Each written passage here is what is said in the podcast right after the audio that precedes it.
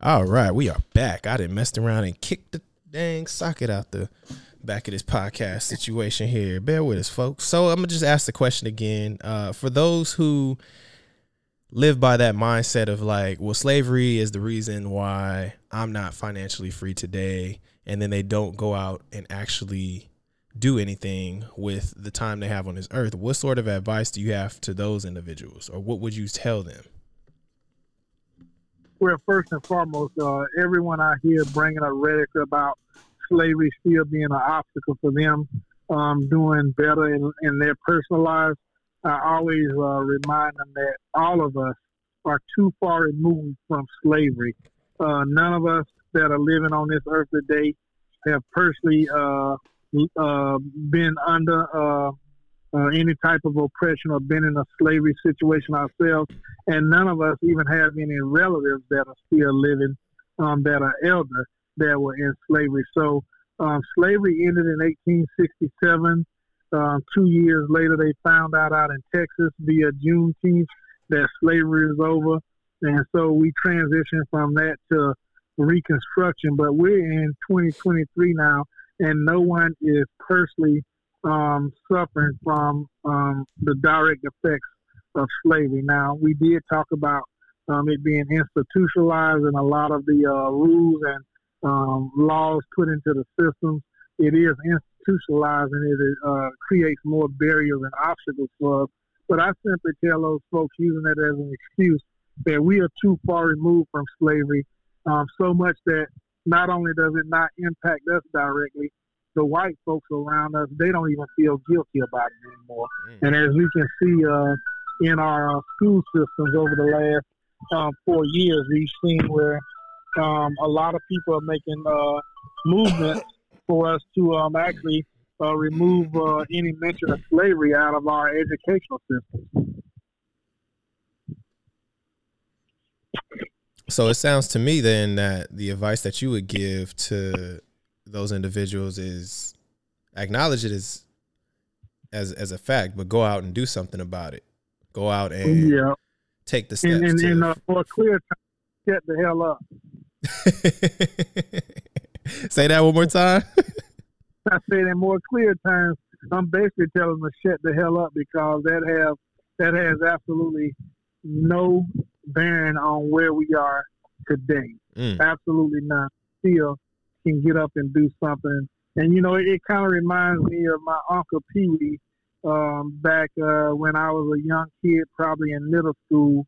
Um, and I was a wild hoodlum, and uh, he came home from the Air Force or somewhere, and the house was dirty and stinking. And my mom, we hadn't seen my mom for about three days, mm-hmm. and uh, he came and I was using every excuse in the book why the house was a mess, why the clothes wasn't folded up, uh, you know, why the houses are dirty. Um, and he pretty much kind of laid a foundation for me that stuck with me for a long, long time. And he simply said, just because your mom is not doing as good as she could be, and just because y'all are poor and living here in the projects, that still doesn't stop you from keeping this here house as nice and clean as it should be. So he showed me how to fold up all of my clothes military style. Mm. Um, he kind of said, okay, this is a routine that you need to have every single day. Whether you're going to school or not, you should get up at the same time every day. You should go to bed at the same time every day. And then he even asked me, did I have any old T-shirts that I I can't wear anymore? And I said, yeah. And he said, pull one out. I grabbed the old T-shirt, gave it to him. He said, come in here in the bathroom with me. We went in the bathroom, Andre. He ripped the T-shirt in half, and then he ripped it in the uh, half again. So we had four pieces of his T-shirt. Mm-hmm. He simply with his T-shirt, and then he proceeded to wipe down around the doorknobs in the bathroom, the door frame. He wiped up and down there, and then he wiped off the light switch. We went out to the front porch, and we wiped down the door handle and the door on the house and uh, you know wipe down every light switch in the house. Anywhere where there was a hand smudge or any dirt from where all the nasty, dingy hands had been touched and smeared, mm-hmm. he took an old T-shirt with just some water and wiped everything down and he demonstrated to me right down the spot that just because you're poor and just because you're in your predicament, that doesn't mean there's things that you can't do to make your life better. And he made my life better just wiping dirt smudges off the doors and the door frames and the light switches around the house. And that's something that stuck with me forever. And to this day, that's something that kind I kind of leaned on, lean on going forward, saying, even though I'm in a rut, even though I'm kind of stuck, there's still a few things that I have within my control right now that I can do to make things a little bit better. Sounds to me like he basically said, although your reality has you in a poor setting, your mindset, you're not poor. So the habits need to follow a non poor mindset. Your habits Absolutely. need to follow that of where you plan on going and not where you currently are. Absolutely. Still to this day, Andre, even with my kids and uh, when I go over other people's houses, when I see a dirt, you know, you, you know how you can see where uh, everybody touched the same spot on the door. Mm-hmm. Um, everybody light switching, it kind of leaves it dirty. No matter where I go, especially my own house, if nothing else, I make sure all that stuff is clean and, and uh, crispy white. Mm. Because that's something that I've just taken with me ever since my Uncle P uh, uh, demonstrated that very valuable lesson to me, and it's made a tremendous uh, difference in my life. And, and, and, and, and the takeaway from it is, is what can I do now to not feel sorry for myself and to not make excuses? What can I do to make my situation better right now with no resources other than what I already have available to me? Was that, was that some knowledge I just dropped on? Come on, walking cent giver. You giving it to him. You you dropping cents. You dropping dimes. Big, big shout out to Uncle Pee Wee. That's something that he taught me way back probably in 1977, 78, Andre what I like about what you said is, or what I like about the advice that he gave you is, he said, do something right now about what you're able. Do something right now within your control that you can change right. to improve your situation or your circumstances. What is that one thing that you can do right now? It doesn't have to be go open a bank account. It can be go fold the clothes. It can be wash the doorknobs in the house, like you said. Absolutely clean up the front yard, mm-hmm. get all the junk off the front porch, fold your clothes up and put them in your drawer or wherever you keep your clothes at. That in itself, kind of like Deion Sanders always says, when you look good, you feel good, then you play good. Um, mm-hmm. Um, after my uncle uh, uh, showed me how to fold up a couple of shirts and uh, uh, my jeans and my stuff, and I actually did that and folded up everything and wiped everything down. I felt a whole lot better, and I felt like I had a little bit more respect and dignity because uh, my room and the whole house itself was a little bit clean, even though I was in the project and I hadn't heard from my mom in three days. Mm. That sounds like a behavior that anybody can take. Y'all hear this? Absolutely. Apply this. That, that's that's another another key behavior. So moving on to uh, uh, another behavior. What's another behavior that you believe contributes to people managing their money better? Because that one you just gave is it, it's not directly affiliated with money management, but it is directly affiliated with the habit that translates to eventually managing your money. Well, so the, the other thing I would say, Andre, is, and I don't, I, I know there's got to be a word for this here, but I'm not sure what the word or what the term is. But like I talked about, me and my brother Rico, it was three of us, me, Rico, and Craig. Uh, Craig and I we saw everything that happened in my mom's life, mm-hmm. and we used that information as what not to do going forward. Whereas my brother Rico, the youngest, everything he saw my mother do, he kind of mimicked that, and that's how he kind of lived his life. So I don't know what the term is, uh, other than you know being ambivalent. Um, for when you have someone with the same exact uh, experience, but they go in opposite directions because whatever experience they went through impacted them positively positive, and then it impacted somebody else negative, and they go in opposite directions. Mm-hmm. Uh, do you know the term? I don't know what that term is, but oftentimes that's what um, I also advise people about um, who I know are positive and who are trying their very best. I always say, hey, find someone else who you can look to as a role model and an example mm. and pattern your behavior after them instead of resorting to following the behaviors of other people that kind of represent how you feel right now. Mm-hmm. And uh, I think that, that that's the biggest thing that um, I could say uh, led to my uh, little brother's um, life going in a different direction. He always turned to uh, look towards and, and, and, and believe in and pattern himself um, after all of the things that represented how angry and mad he was at the world and because of slavery and everything. So he always was looking for, I need some fuel for my fire to justify how I already feel. Whereas me and my brother Craig, we always turned and looked what examples are out there for us to pattern ourselves after and uh, follow that example so that we can get better.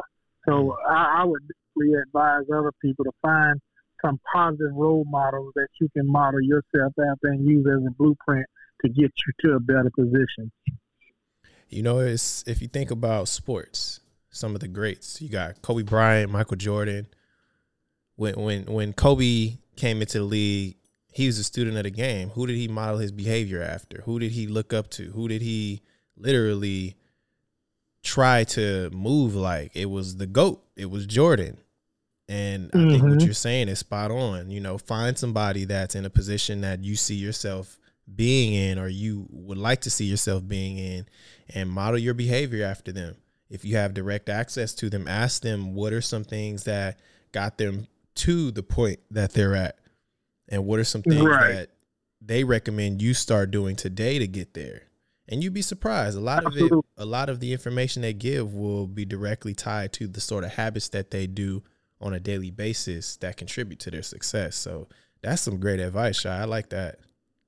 Yeah, and you know, oftentimes, Andre, that's why I'm very critical of uh, our current hip hop status now, mm-hmm. and even going all the way back uh, to kind of like the beginning of it. Um, there's so many of us out here that we want to model ourselves after, uh, you know, uh, uh, uh, what's that NWA, and we want to say, you know, F the police. Yeah. We want to model ourselves after anyone that's anti-government and let's burn this whole mother down and down with the white man and we gonna go back to African. So it's it's so many examples out there uh, for our youth to follow that only uh, resonates with how they already feel, mm-hmm. but overall it's being more detrimental to them as opposed to you know uh, those that are out there trying to show us um, a, a, blueprint to a better way. Even like the example we talked about in a podcast some while ago about how half the culture was mad at Jay Z for partnering with the uh, NFL, um, whereas the other half of the culture was saying, no, he's actually giving us something new. He's putting a new tool in our toolbox because he's sitting there saying, okay, you complain, you protest, so what's next? What's the next step? Mm-hmm. Or do you just stay stuck protesting? Spot on. Great example. Great example. So let's move on. Let's move on to another uh, behavior. I know you got some more dimes to dish. What else you got on it? What else you got? Uh, well, I think I think the main thing, Andre, is I think what we're missing is we're missing that core set of values, a core set of standards and behaviors of conduct of how we all should collectively agree we should conduct ourselves in a shared space. And we just don't have that in the culture. We don't have that in the black race. And I think we've talked about it uh, before. I've talked to uh, too many people to even name a count about it before. But just as black men and women, when we pass each other on the street, we don't even speak to each other. Mm. Um, you know, sitting in the airport um, too often, too many times, and I travel three days a week now. Um, you walk in the airport and you know it's men sitting down and they they see a, a elderly sister. They won't even stand up and offer her seat. Uh, you know, you, you see some other knuckleheads out there um, being rowdy and uh, you know uh, rebellious and stuff. You don't have any older brothers stepping up saying, "Hey, hey, you young brothers, y'all cut that out. That ain't cool." Mm. We don't have that core set of standards and rules so that we can uh, all coexist in a shared space. It's more so like who's the baddest man in here, and whoever that is, he gets to kind of dictate and dominate and bully everyone else, and we all kind of just bow down. And I think that's just very detrimental to the culture because the youth that see that, that puts in the motion an idea that that's the way they need to move in order to have uh, some type of informal power like that. And that's the sad thing about it is all these things that we kind of embrace as a culture, as you know, being lit in the way to go. It's all informal stuff, you know, fighting over uh, uh, game turf. Mm-hmm. We don't own none of that stuff. We we sitting there killing each other over this here foolishness, talking about this my block and this my corner. You know, I understand the concept behind it, um, but uh, we just embrace so much foolish um, buffoonery stuff in our culture as the way to go. Um, it's kind of leading us astray.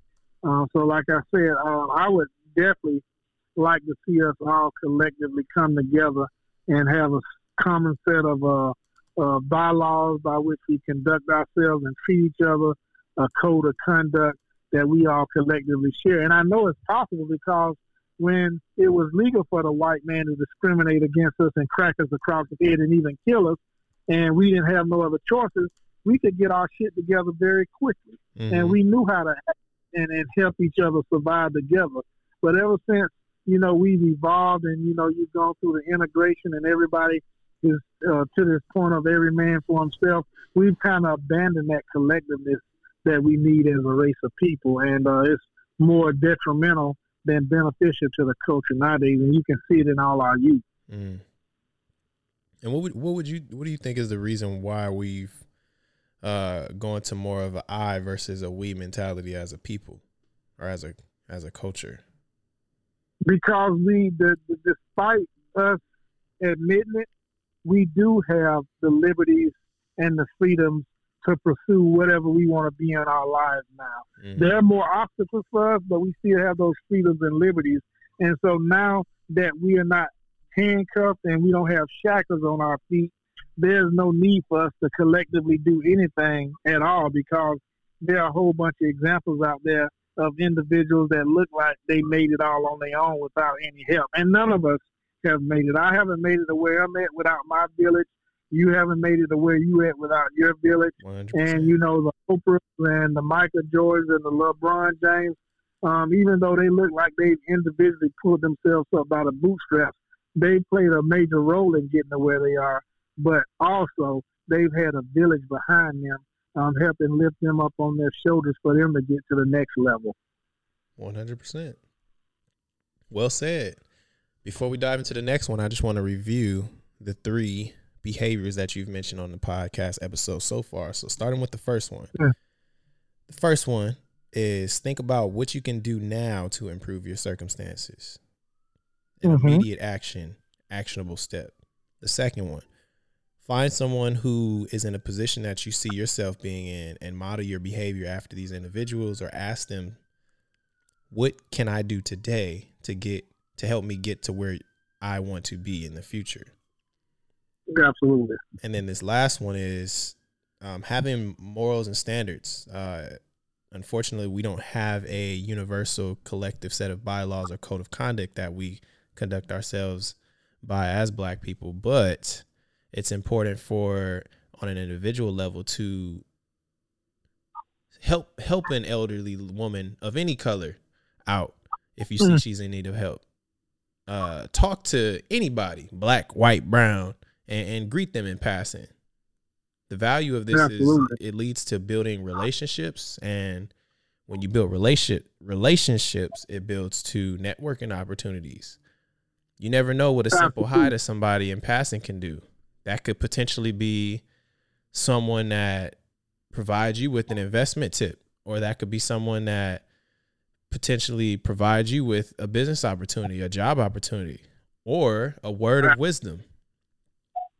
Absolutely, it could it could it could simply demonstrate to someone else that you have the potential to uh, maximize the greatness within you just by saying a simple hello or just by giving a kind gesture to the next person out of just uh, human kindness, mm-hmm. and we don't we don't have a whole lot of that going on in our culture uh, nowadays. And, and you know, like the fourth thing um, I would advise people to do is we have to be much much smarter about who we include in our circle. mm. because oftentimes. Uh, even though you have family and you have the same blood is thicker than water, that that you can't have everybody in your family in your circle also mm-hmm. because everybody's not at the same level. Um, everybody's not at the same point, and everybody's not headed to the same destination. And oftentimes, when you have those circles, as the saying goes, show me four people who you spend most of your time um, with, and I'll show you what your life is going to be too. Absolutely. And so oftentimes we surround ourselves with the right type of people out of loyalty or just out of ignorance or, you know, even sometimes uh, it's calculated and, uh, you know, uh, consciously, consciously planned to have, you know, those people that really shouldn't be in your presence there constantly. Mm-hmm. And I, I tell you how many people I know um, running in the wrong circles that are doing 20 to 30 years of life right now because they're in the wrong place at the wrong time, riding four deep with people they know they shouldn't be hanging out with. Mm. What advice do you have to individuals who have family members that they're not bad family members, they're not bad people, but they know that spending time with them uh, consumes them what sort of advice do you have on how they can navigate those relationships? I know these are things that you and I talk about off the pod. So if there's any yeah. insight that you yeah. see is valuable, shoot, share with the folks. Absolutely, Andre. I mean, uh, you know, when you when you see someone um, and you can recognize the potential in them that they probably don't even recognize themselves, you know, I, I have nothing against uh, being supportive of them being encouraging of them, mm-hmm. um, always kind of uplift them and lending them resources if you have them to get to a better place. Um, but at the same time, especially with family members, Andre, um, sometimes when you see family members going nowhere in a hurry, it's too painful. And uh, oftentimes, in order for you to even have your own uh, mental peace and, uh, you know, just peace of mind in general, you kind of have to disassociate from them because the, you, I think the young people refer to it as an energy or a vibe.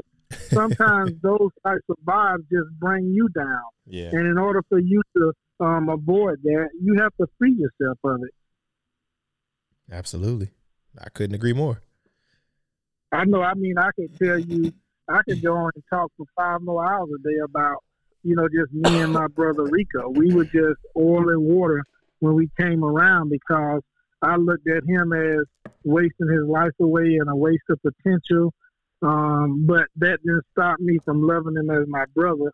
That didn't stop me from wasting tens of thousands of dollars trying to start a little business so that I could hand over to him and let him run because he had been in prison since he was age 14. He was institutionalized. And, you know, I bent over backwards time and time and time again. We've got into, uh, you know, knockdown, drag out fist fights three or four times to the point where my mom had to call the police on us mm. to break it up. Uh, we've gone up and down, side to side, and back and forth with our disagreements uh, from day to day. And all I really wanted to do was see my little brother live a better life and uh, reach his maximum potential. But he saw me as just a sellout he saw me as, uh, you know, he would say, I'm just a tool for the, the white man.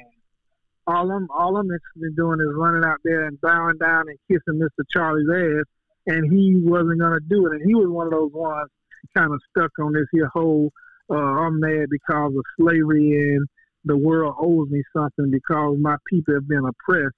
And uh, it, it kind of drove us apart. And uh, the only, uh, I didn't have peace with it until uh, maybe uh, I'd say 1999, 1998, uh, when me and him got into an argument, and he uh, asked me uh, to let him hold two hundred dollars to pay his child support, and um, I told him I wouldn't let him hold two dollars if he was going to buy use the two dollars to turn on the water hose to push on the the, the the the spray the water on me um, because I was on fire. I said, I have zero trust in you. I have zero faith in you, and there's nothing that you're trying to do um, that's going to bring something positive. And, uh, you know, when me and him exchanged those words, um, he pretty much said, man, you keep talking all this here crazy bullshit. I'm going to keep robbing and killing niggas until somebody kill me because I've already ruined my life and I already got a big hole in my soul and I want to die, but I'm too much of a coward to kill myself. So you wasting your breath with all this bullshit about getting better and getting a job and doing all this stuff and turning myself around. That ain't gonna happen in this your lifetime. And for whatever reason, Andre, I didn't take offense to that, but a higher power all of a sudden hit a light switch and lifted the whole burden off of my shoulders as being his big brother. Mm. And for a long time, I felt guilty because I was the oldest of 3 mm-hmm. uh, we grew up dysfunctional family with a mother who was, uh, you know, on drugs and in and out of different homes and the system and all that stuff. I felt guilty for going about my life and uh, going on to college and getting a degree and becoming successfully financially while he was still a drug dealer, eventually turned drug addict in the street still back in Florida. And I always carried a heavy burden about that because I always felt that I didn't do enough until that day me and him got in that altercation and uh, he told me uh, he just gonna keep on doing it because he wanted to die anyway. Mm. And um, like I said, a higher power lifted all of that burden off of my shoulders, and it kind of gave me peace of mind. And um, I think less than three years later, I ended up having to go back and um, take him off of life support and uh, go bury him. Mm. Wow, that's deep. That's deep. And like I say, Andre, we both came from the same mother, in the same house, in the same projects in Jacksonville, Florida, and our lives were lived totally different. And and I don't know, I don't know what it is out there that makes us go down different paths like that. But I do know that those of us who choose the type of behaviors to collectively fit in society at large and work within the rules, understand how to coexist and maneuver through shared space and then exercise the things that we know we should be doing with our money, we all end up going down a path and doing very well. And those of us that are stuck on something else um, because of slavery, because our mom didn't hug us, uh, hug us enough, because our dad wasn't there, for whatever reason, there's so many people that have these here bad experiences that we all have, but they take those bad experiences and they allow those bad experiences to kind of wear them down to the point where their behavior is not conducive to them maximizing their potential and living their best life. And and that's kind of what we're talking about today, where you know managing your money is eighty percent behavior and only twenty percent knowledge. But there are a lot of us, especially throughout our culture, that can't get the behavior part down pat to the point where it starts to transition them into executing that other twenty percent um, with uh, taking care of what we need to do and living a better life. Mm. Well, before we get to the book recommendations, I do have one question that I want to ask you mm. that I'm sure if anybody listening had the opportunity to ask you, they would ask. And the question I have for you is what set of behaviors or what one behavior do you believe is a consistent behavior that you've maintained from the moment you were in the projects all the way to where you're at now, which is someone who's has who has successful business, who has a portfolio of of real estate, who has a portfolio of stocks, investments, who's an exec, um, who has a following, who has millions of, of, of dollars. What sort? What is that behavior? What are those sets of behaviors? I would say that the one core behavior, Andre, is those of us that, for whatever reason, we do what we know to be the right thing to do simply because it's the right thing to do. Not because no one else is watching, not because we're trying to impress somebody else, not because there's some other ulterior motive going on, but those of us that get up every day and do what we're supposed to do simply because we know in our heart and in our souls and in our minds it's the right thing to do. That's that one trait that I would say makes all the difference in the world because I don't care what brother I listen to out there that complains about child support, that complains about the white man, that complains about slavery. None of that. I mean, absolutely none of that has anything to do with you going out there impregnating multiple women mm. and then create more misery and create more broken homes. None of those things. Now, I can understand if you say uh, the system box you out of the workforce and now the only way you can survive is go out and sell drugs. You got to rob. You got to do all these different things in the street and hustle just to survive and eat. I can understand that. The one thing I cannot understand is why would you go out there and create another life that you know you're not in the position to take care of or you're not willing to take care of. So that goes back to me saying individuals that do the right thing simply because they know it's the right thing to do, I think that makes all the difference in the world. And and I and I and I stand on that till the day I die. I don't, I don't, Andre, I don't even know how anyone would create another life and then go to sleep at night knowing that they haven't done everything they could in their power to uh, make sure that that life they created is at least somewhere safe and secure and uh, you know not suffering. I, I I can't understand. I can't fathom that in a million years, Andre. I, I just can't. That that's been the one thing that has always kind of been out at the forefront doing the right thing because it's the right thing to do. I don't, I, I've never, even in my youth, even when I was a inner city urban buffoon out there menacing everybody throughout Florida, I still knew I can't go out there and get some uh, other little girl pregnant just so I could show that I'm the man in the hood. Mm. So that, that you know doing the right thing and and and doing the right thing doesn't just uniquely uh, uh, tie back to you know having children and those types of things. There are a lot of things that we all know. There are a lot of things that you know is the right thing to do simply because it's right. right. And you're not doing it because Corey is looking at you. You're not doing it because your mom expects you to do it. There's some things that you do because it's the right thing to do.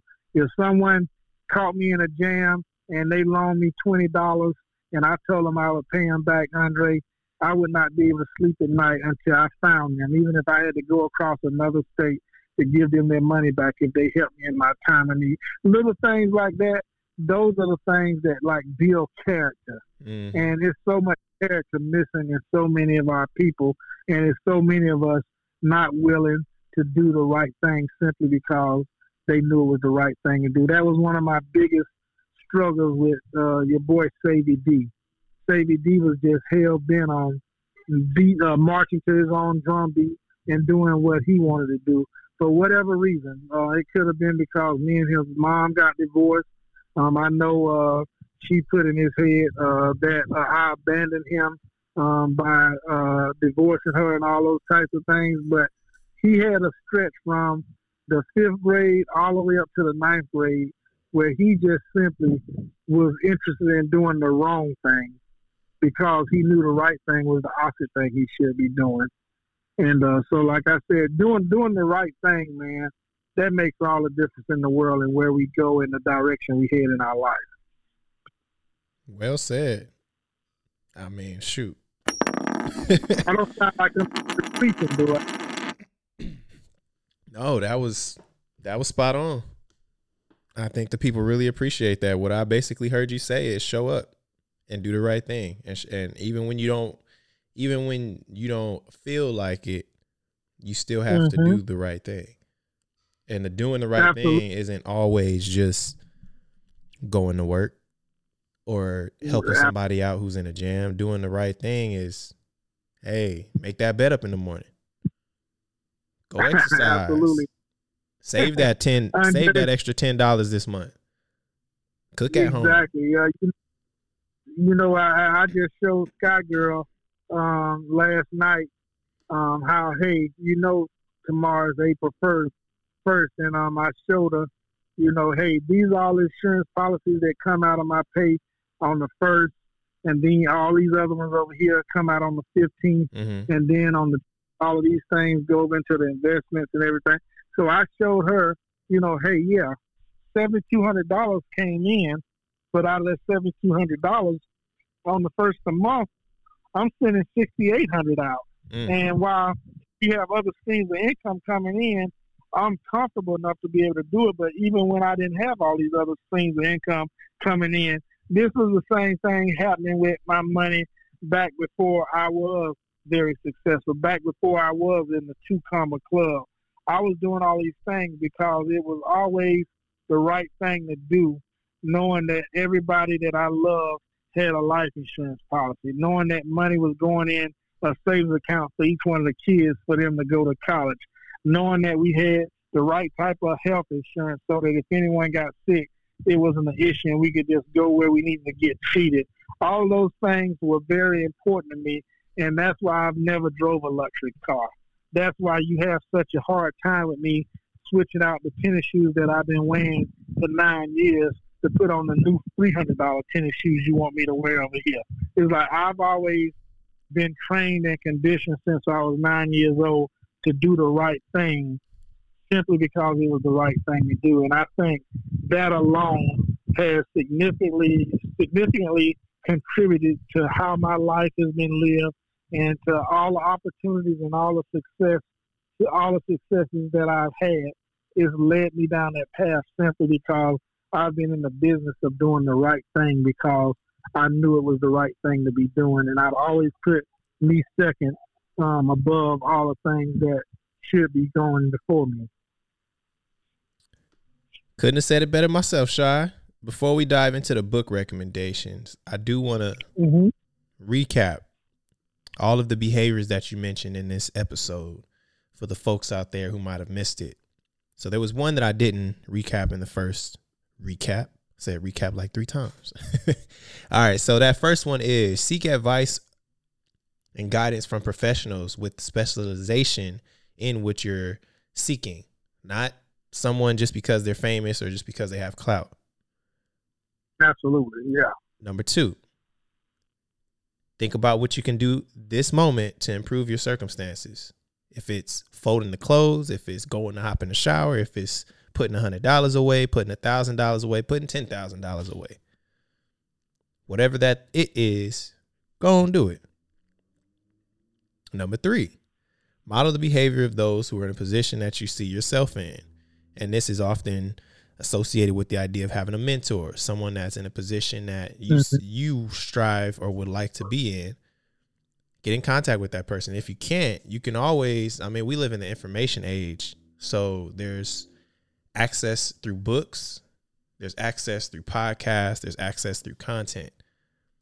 If you want a Mhm. mentor and you don't have direct access where you can text or call them, you can buy their book. You can read their biography. You know, you can listen to their content, and nine times out of ten, they drop gems on how to get to the position that they got to. Uh, the next one, Absolutely. collect the collective set of bylaws or code of conduct. Uh, we we as a as a people don't have a collective set, but it, it this basically boils down in my eyes to just being a, a, a decent human being, saying hi to people when you pass them, being respectful to your elders as well as to those younger than you, as well as those that are your age. Um, the next one is be smart about who's in your circle. Not everybody deserves a seat at, at the table in your circle, and you manage Right. that. Uh, the very, very last one, and this is a bonus one, is do the right thing simply because it's the right thing to do. That's the one that you said basically got you from the projects to the one comma club to the two comma club. Absolutely. How'd I do with that recap? Absolutely. Well, that was a great recap. Uh, recap right there, Andre. That uh, that uh, resonates with me. Uh, I couldn't have said it any better, man. And like I said today, even though this is a financial podcast, we're talking about how managing your money is eighty percent behavior and uh, twenty percent knowledge.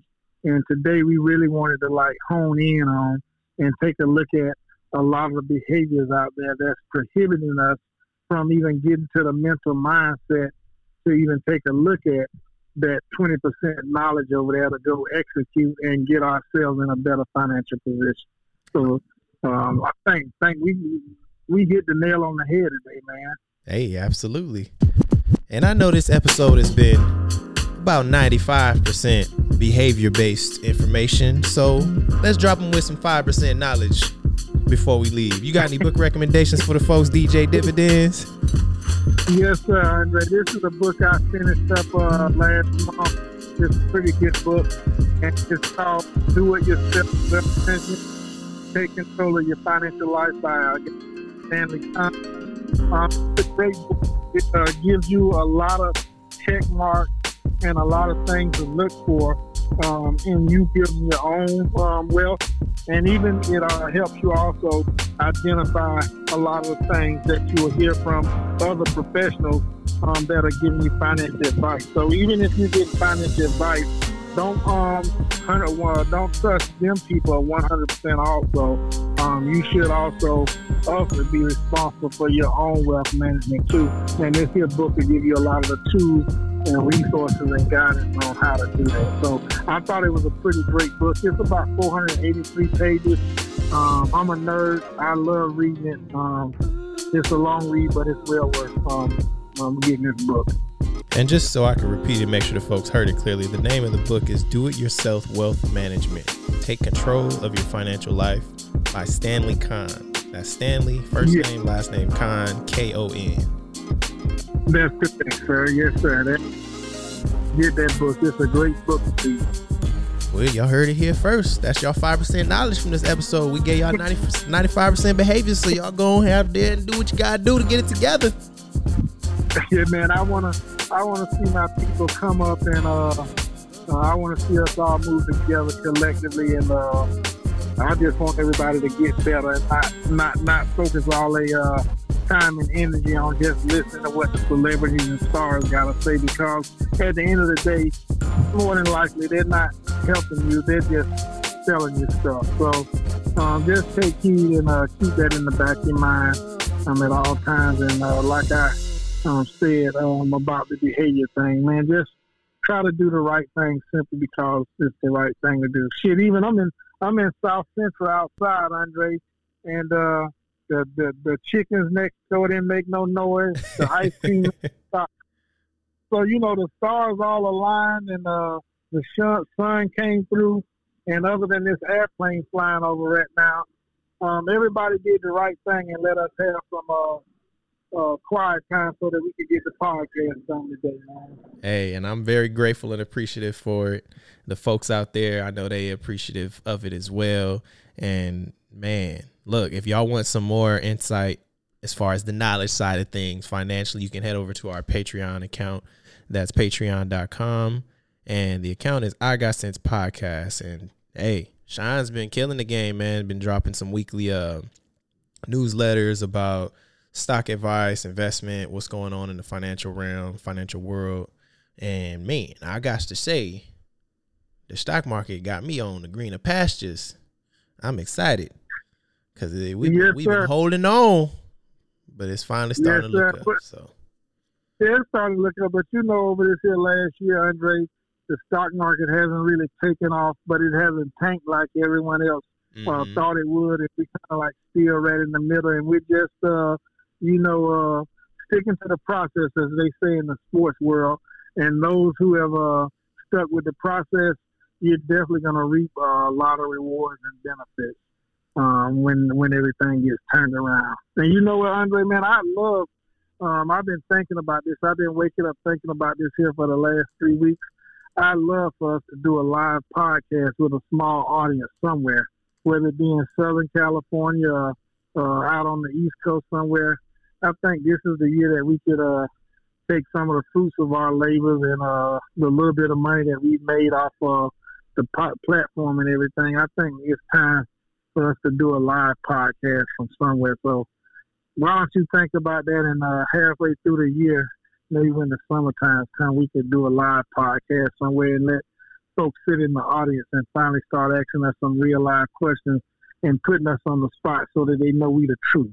I love that idea. I rock with that. I like how you spoke that into spoke that into existence on this podcast episode too. So y'all heard it. We gonna make that happen. we gonna make that happen. I like that. Absolutely, absolutely. All all sponsored by IGC Financial, which is my uh, uh, financial uh, investment and other uh, financial services company, and uh, also the I Got Cents podcast. Uh, we gonna do it right whenever we get it done, but that's definitely something um, I've been thinking about, and um, I want to see it come to full fruition this year in 2023. Let's do it. Well, folks, y'all have a great rest of the day, rest of the night, depending on what time you listen to this episode. We will see, or y'all will hear from us in the next one. Peace. Peace out.